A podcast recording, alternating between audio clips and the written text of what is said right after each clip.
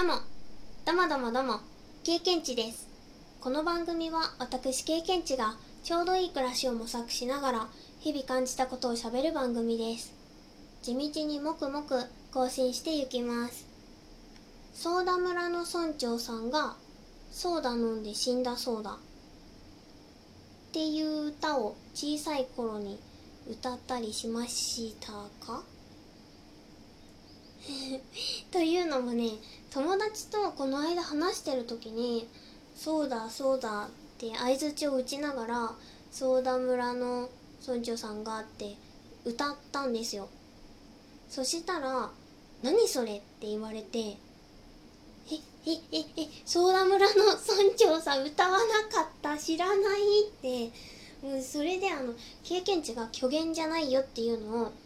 あの示すために Google 検索をしてね、本家を聞いてもらおうとしたんですよ。そしたらね、経験値の知ってるソーダ村の村長さんではないソーダ村の村長さんが出てきたんですよ。あの何が出てきたか、あの概要欄に YouTube の ユーアールエル を貼るので、ぜひぜひ聞いてみてほしいです。もうし知らないソーダ村の村長さんだった。それで YouTube の歌を聞いてね、もうむちゃくちゃに衝撃がもうズガーンドスーンドンガラガシャーンっていう風に走って、そこからね気になって調べていたんですよ。そしたらソーダ村の村長さんにはいろいろ替え歌があるっていうことを知りました。そもそもの経験値の知ってる村長さんが替え歌だったっていうのを知って、はややややーってなりまして、ちなみに経験値の村長さんはソーダ村の村長さんがソーダ飲んで死んだそうだ、葬式まんじゅううんまいそうだ、中にあんこは入ってないそうだです。だけどそのソーダ飲んで死んだそうだの後の歌詞が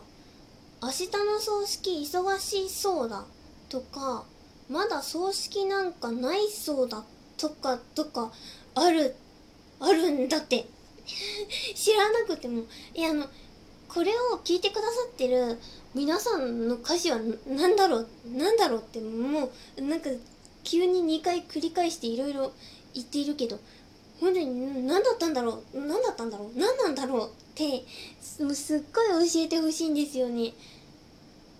えもう、もう経験値はその歌詞だと思ってたの。葬式まんじゅううまいそうだ、中にあんこ入ってないそうだ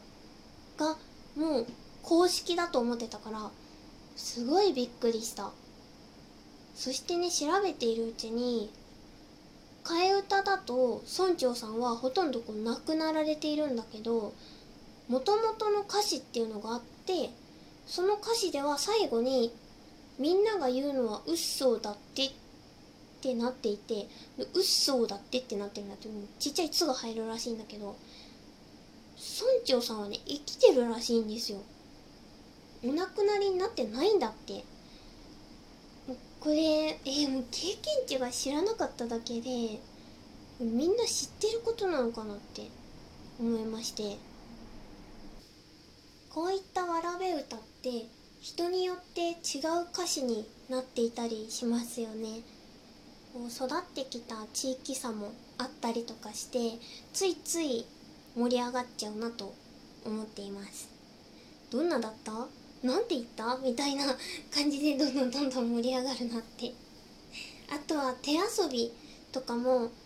例えば経験値は指すまって呼んでいたものが一世のせって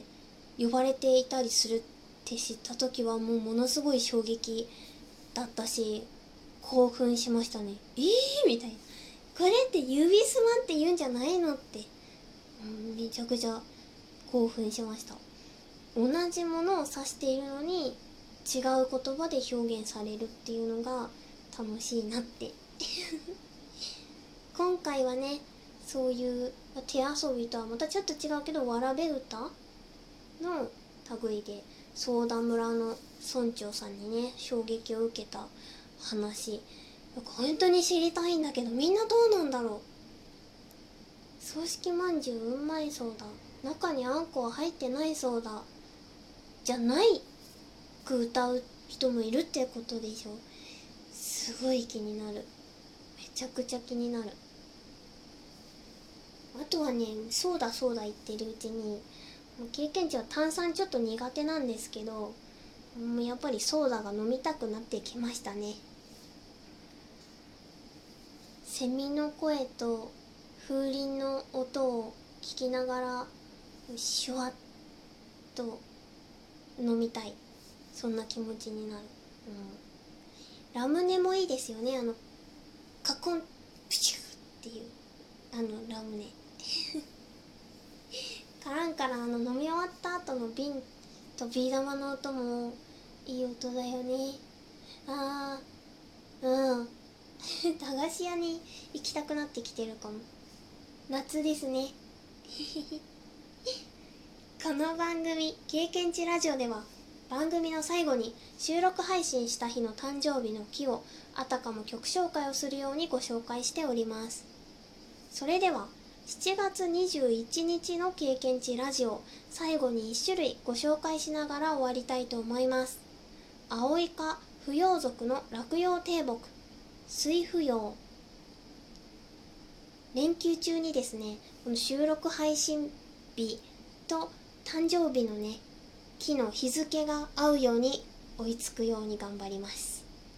終わり。さよなら、プチッ。